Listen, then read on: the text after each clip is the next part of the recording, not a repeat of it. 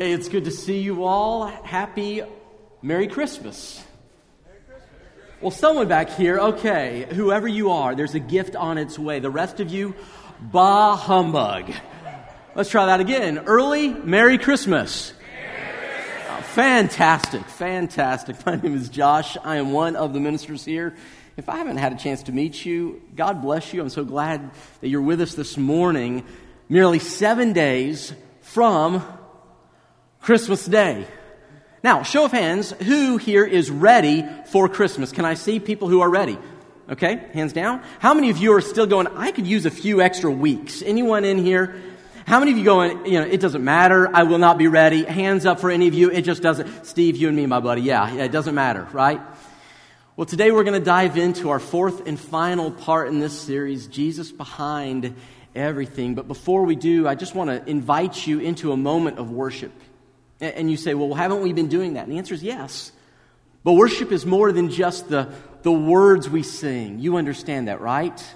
Worship is more than maybe even praying or reading Scripture. In fact, Scripture tells us that everything we do can be and ought to be an act of worship. So I'll tell you the way that you can worship this morning, and I'll do it this way. We're about to hit Christmas, and of course, this is that time of year that men, if you're like me, you begin that, that important um, dance with your wife. And I'm not talking physically, I'm talking about the verbal dance. And you know how it goes. It goes something like this Sweetheart, what would you like for Christmas? And what does your wife almost always say? If she's like mine, she'll say, Oh, I don't need anything. Now, here's the reality.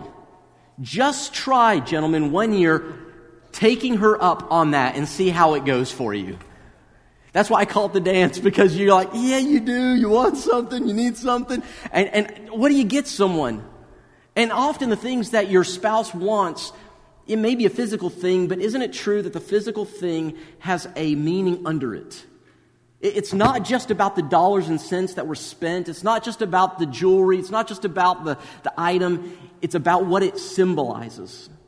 And so we often give gifts to those we love most as a symbol that they matter most. You say, well, how does this have anything to do with worship? Here's how it has everything to do with worship.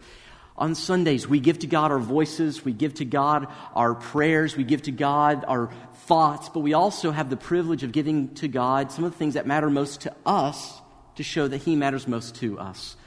And so each week we give financially, and I just want to invite you into this moment of worship. If you have not given or if you do not regularly give, this isn't a moment of guilt. This is a moment of invitation to be able to say to God with our hands what we wish we could give to Him with our hearts. And that's simply to say, you are worth all, you're above all, you're important beyond anything else. So there's two ways that we're just going to give you to be able to give. First is you can give physically. If you want to do this, by the way, we encourage parents, do this with your kids. We have some giving envelopes in the seat back pockets in front of you. During our gathering time, feel free to uh, fill that out, put whatever gift you want in there. There are giving boxes in the back. I saw some kids doing it last week for the first time. It was awesome. And so that's a great way to show and practice with your kids and model what is so important. The other way is to give online. And we'll send you information on how to do that. All you have to do is text 94000. That number is right here. Information will come to your phone. You just click right there. It's safe, it's secure. And if you're like my family, we forget sometimes the most important things. And so we automate what's important so we don't forget it. And so I want to pray over us as we have an opportunity to be able to give to God. And then we'll dive into today's teaching. Father, we do give to you all that we have because all that we have is yours already. There's just some days I forget that I am yours and everything I have really is still yours. But you give Joshua and you give each of us the opportunity to give financially as a way of reminding and tuning our hearts to the reality that you own it all, but you're so good and so kind to loan us and lend to us your good gifts. And so now, for those who give, we pray a blessing over them. And we ask that you will take every gift, whether in our eyes small or great, and use it to do what only you can do. It is for your name and because we love you that we pray, dear Jesus. Amen. All right, grab your Bibles. And I want to invite you to go with me to Isaiah chapter 61. Isaiah 61. You go, man, we're in Isaiah a lot. And the answer is yes. This is just a taste because I think in the next year or two we need to just camp out in this magnificent book. We'll see if we have time to do that here sometime in the near future. But here's where I want to go. We are wrapping up this series on Jesus behind everything, looking at some of our famous and most familiar traditions and ultimately seeing Jesus, who is behind all of them and under all things and standing above all things. And today, we're going to look at the tradition under every other tradition.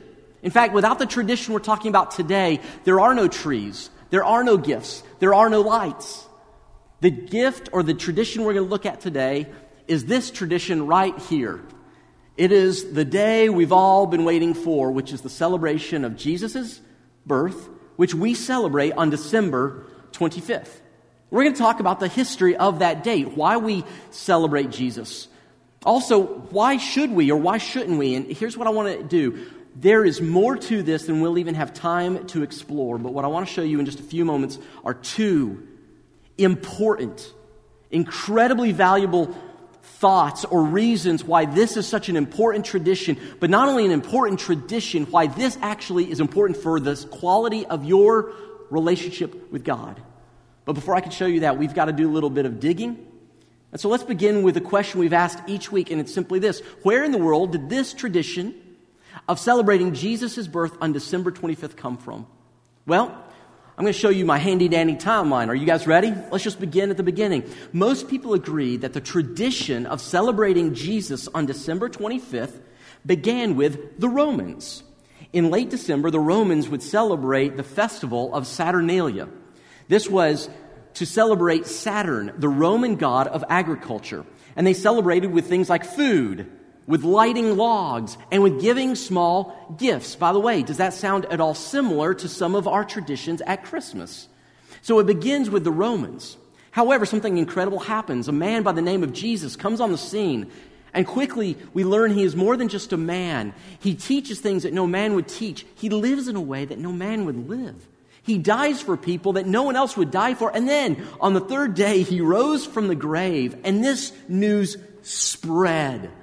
So much so that less than three centuries later, in the year 312, Christianity becomes the official religion of the Roman Empire. The empire that crucified Christ now celebrates him as God. It's an incredible thing, the power of Jesus Christ.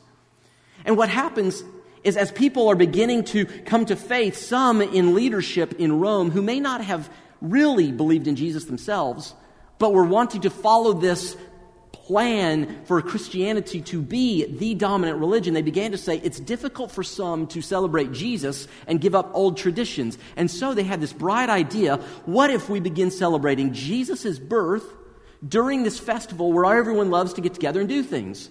So he said, it's no longer about Saturn, it's now about Jesus Christ and about his birth. So Christians and people begin to celebrate Jesus in place of Saturn and specifically on December 25th. Now, as you can imagine, this begins to spread over the next number of centuries. Many people begin to celebrate Jesus' birth in December on the 25th, but some people, I know this will be a shocker, some people did not like that idea. In fact, there was one group of people called the Puritans, specifically the Puritans in New England. They didn't like this. In fact, they forbade anyone from celebrating Jesus' birth in December. Why? They said, You can't have trees, you can't do candles, you can't do presents because it is linked to some pagan roots and the Pope or Catholicism. And they were against Catholicism. And so they forbade it. In fact, if you were found celebrating Jesus' birth any time during December, they would reprimand you, they would fuss at you, and they might even put you in the stocks. However, some years pass. And now in the 1680s, something incredible happens. Christmas is legalized in America. It's now okay to celebrate Jesus' birth in December.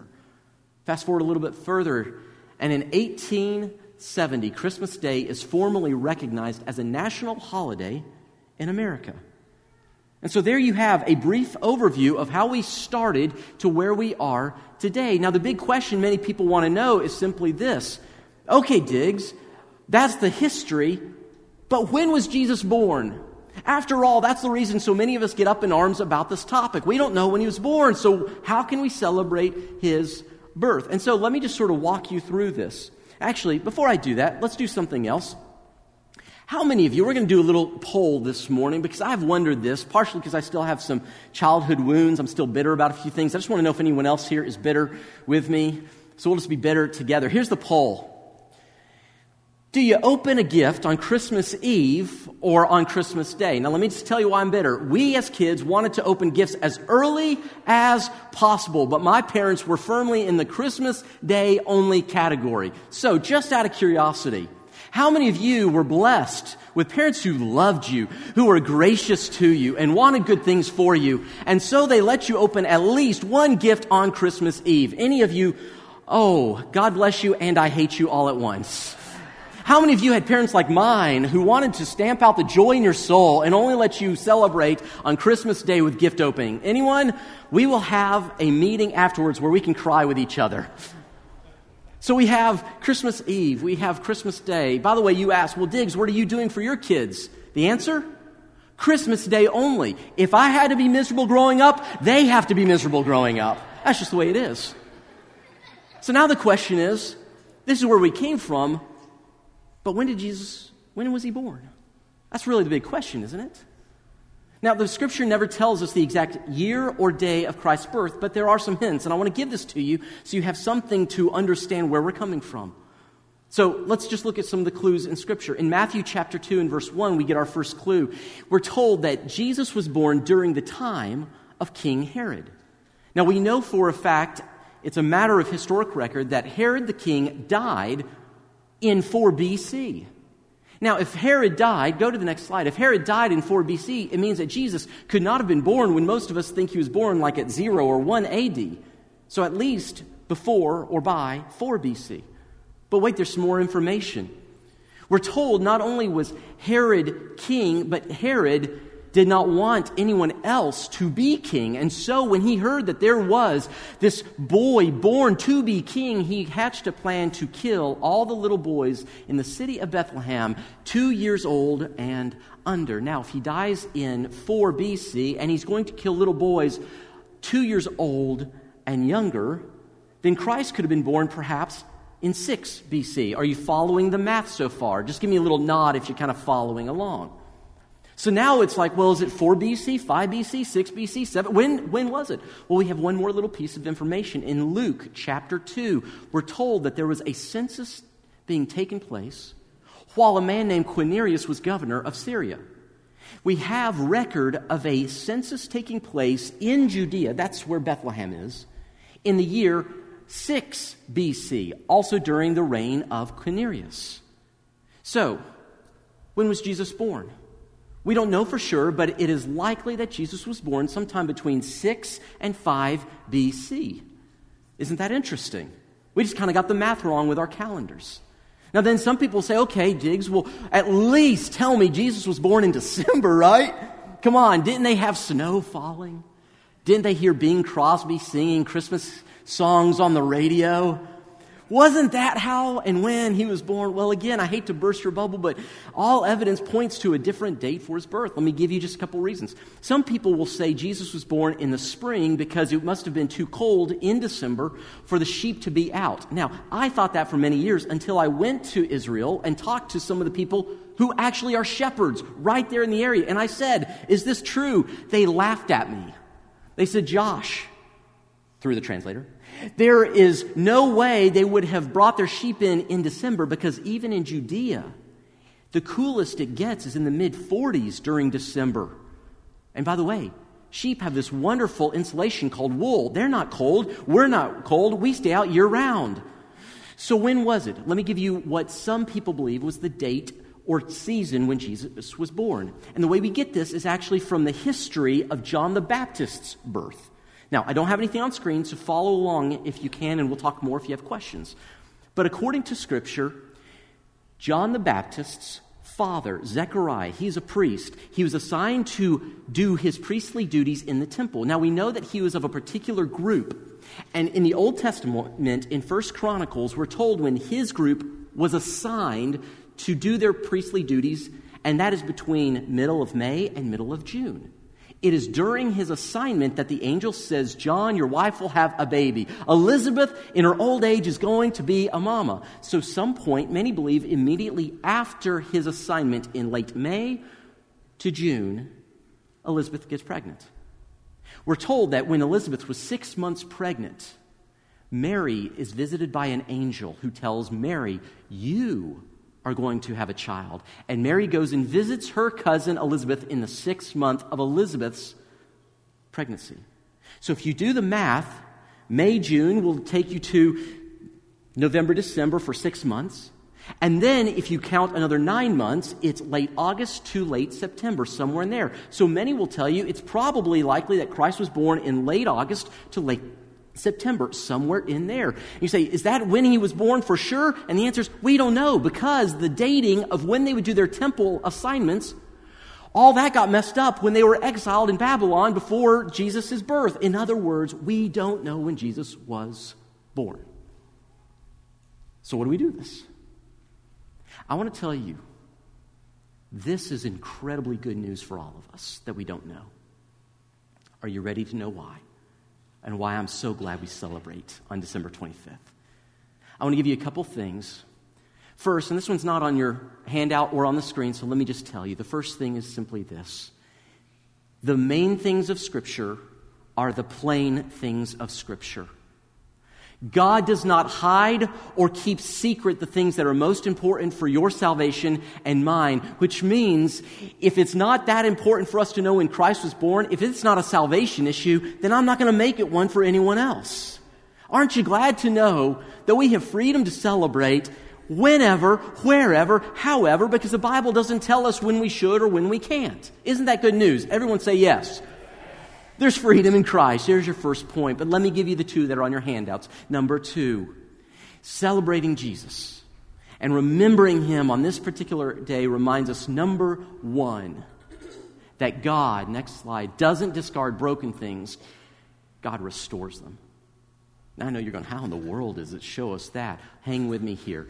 It used to be centuries ago that on December 25th, hundreds of thousands of pagans worshiped a false god named Saturn who could not save them, them from their sins or even guarantee them a good harvest. But God comes on the scene and he restores that day not to celebrate a false God, but now billions of people celebrate the one true living God. It used to be once upon a time that people would celebrate this god named Saturn by greeting one another in Saturn's name, but now we greet one another by saying, Merry Christmas. Christ, the Messiah. It used to be that people, before Jesus' birth on December 25th, it was just a day of pagan idolatry, but now it is a day of celebrating the one true risen God. And once, December 25th was a day where people hoped spring would return. That's why they celebrated. That's why they honored the God, hoping that this God would bring life. But today, almost 2,000 years later, we do not celebrate a false God that we beg and hope and wish could save us. We celebrate the risen Savior who did not simply bring us life now, but killed death, defeated Satan, defeated sin, and is now the one who gives us life. What am I trying to tell you? This date is a reminder that God does not destroy and erase the brokenness. He is the God who restores the brokenness. And here's why that's good news. You and I are broken apart from Jesus Christ. And if he simply destroyed that which was broken, guess who he would have to destroy as well? But he doesn't. He is the God who takes broken things and he brings about a restoration, transforming them into something beautiful and good. Once that thing which was pagan, broken, and lost through the power of Jesus Christ, he makes holy and sacred and good. You, my friend, have been taken from this and brought to life in Christ Jesus. This is the beauty of what we remember at this time. And in fact, one day Jesus entered the synagogue. That would have been the Jewish church. And he was handed an Old Testament passage to read. And it was this prophecy about himself in Isaiah chapter 61. And Jesus read these words, and if you have them before you, look with me now at verses 1, 2, and 3. These are the words that Jesus read of himself. The Spirit of the sovereign Lord is on me, because the Lord has anointed me to proclaim good news. To who? To the poor. To those who are here, I bring good news. He has sent me to bind up the brokenhearted, to proclaim freedom for the captives, release from darkness from the prisoner, to proclaim the year of our Lord's favor and the day of vengeance of our God, to comfort all who mourn, and provide for those who grieve in Zion. Now, notice this. This is the God, he says, to bestow on them a crown of beauty instead of ashes, the oil of joy instead of mourning and a garment of praise instead of a spirit of despair. What am I trying to show you here this morning? When we look at what was once a pagan holiday, now is the day we proclaim the risen Savior, the God who came, the God who is born, the God who loves. It is a reminder to each of us that we don't worship the broken. We are no longer stuck in the broken. But this is the same God who brings restoration to all who were far off. He restores broken things, He does not discard them. Is that good news to anyone here this morning? Next Sunday morning, when you wake up, and if you're like us and you still have little kids at home and they're just chomping at the bit to look at gifts, is it possible to take a moment and to say, 2,000 years ago, before Jesus came, pagans worshiped a pagan God, but because Jesus came, he restored that day, and now today we celebrate God. Just as he took something that was broken and he restored it, and now I get to celebrate him every day. It is a day to remember that he restores broken things. And number three, the final point. Are you ready? Say yes. All right, I don't believe you, so this is going to take another two or three hours. Are you sure? Say yes. All right, here we go. Point number three December 25th reminds us of Jesus' second advent. Second. That word advent, we've talked about this before and we've lit candles to remind us of it. The word advent comes from the Latin word adventus. Everyone say adventus. It just means the coming or the arrival of a noteworthy person. And throughout church history, this season was not simply a season of reflecting on when Christ came as a baby. It is also a season of preparation and anticipation, anticipation for when he comes as a king. So there are two advents that we celebrate this time of year. His first and a second. And I know for some it still like, yeah, but we don't know when he was born. Is it, is it okay to celebrate because we don't know when he was born? Let me say something to some of you if you struggle with that or heard that growing up, and I just want to sort of love on you a bit here. You need to realize that Christ himself celebrated man made tradition seasons. The season of Hanukkah that we looked at last Sunday night, that was man made, and yet Christ celebrated it. It is okay to have special days that you celebrate that God did not write down in the Bible. Otherwise, we wouldn't have things like Thanksgiving or Easter. We wouldn't have Valentine's Day. We wouldn't have some of these other special days. So it is okay, but let me give you one more thing. And, here's the way I've been thinking a lot about it is, are you familiar with the Lost Boys of Sudan? Have you, have you heard of that group? Back in the 1980s, there was the beginning of a civil war that lasted about a decade, just a horrific, horrific um, purge of people in Sudan. The consequence was that over 20,000 little boys and little girls were orphaned or separated from their parents. And there was a group of these 20,000 young men in particular that became known as the Lost Boys of Sudan. To find refuge, they traveled, and as you can see, just little infants being carried by other little boys, 8, 9, 10 years old, for over a thousand miles by foot, often single file in very rough terrain, getting to Ethiopia or Kenya just to find a place for food, for water, for safety. The consequence, though, of being separated from their parents or losing their parents altogether is that most of these boys had no record or memory of when they were born or their birthday. There was one boy by the name of Paul. This is Paul right here. I'm not even going to try to say his last name because I'll mess it up. He was one of those little boys who traveled by foot trying to find a home. My wife got to meet him, as did many others, at Lipscomb University because by God's providence, he made it to safety in Africa, and then through the, benefit, the benefactors that he met there, made it to the States, and finally to Lipscomb. He came as my wife was leaving Lipscomb. And as Paul became good friends with a lot of the students there, they realized he has no idea when his birthday is. But we love Paul. And we know Paul was born. So we're going to pick a day to celebrate that Paul was born because Paul was born and Paul matters. He's important enough to remember. And so they picked a day. And they said, We don't know the exact day, but we know you were born, and so we're going to celebrate you. Friends, I just need to say this to you. We may not know the day that Christ was born, but he was born, and he is important enough to remember that he was born. Amen? And so it is okay to celebrate, to say, We're going to celebrate you, Jesus, because you were born and you're worthy of our remembrance. But it's not just that we remember that he was born, we remember that he will come again. He didn't just come, Advent, but he will come once again. And here's why I love the fact that we don't even know when he was born and how this helps us.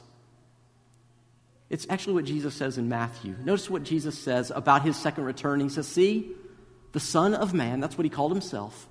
See, the Son of Man coming in the clouds of heaven. So he's saying, This is what it's going to be like when I come back. But then he tells them something. But about that day or hour, when I come back, he's saying, but about that day or hour, no one knows, but only the Father.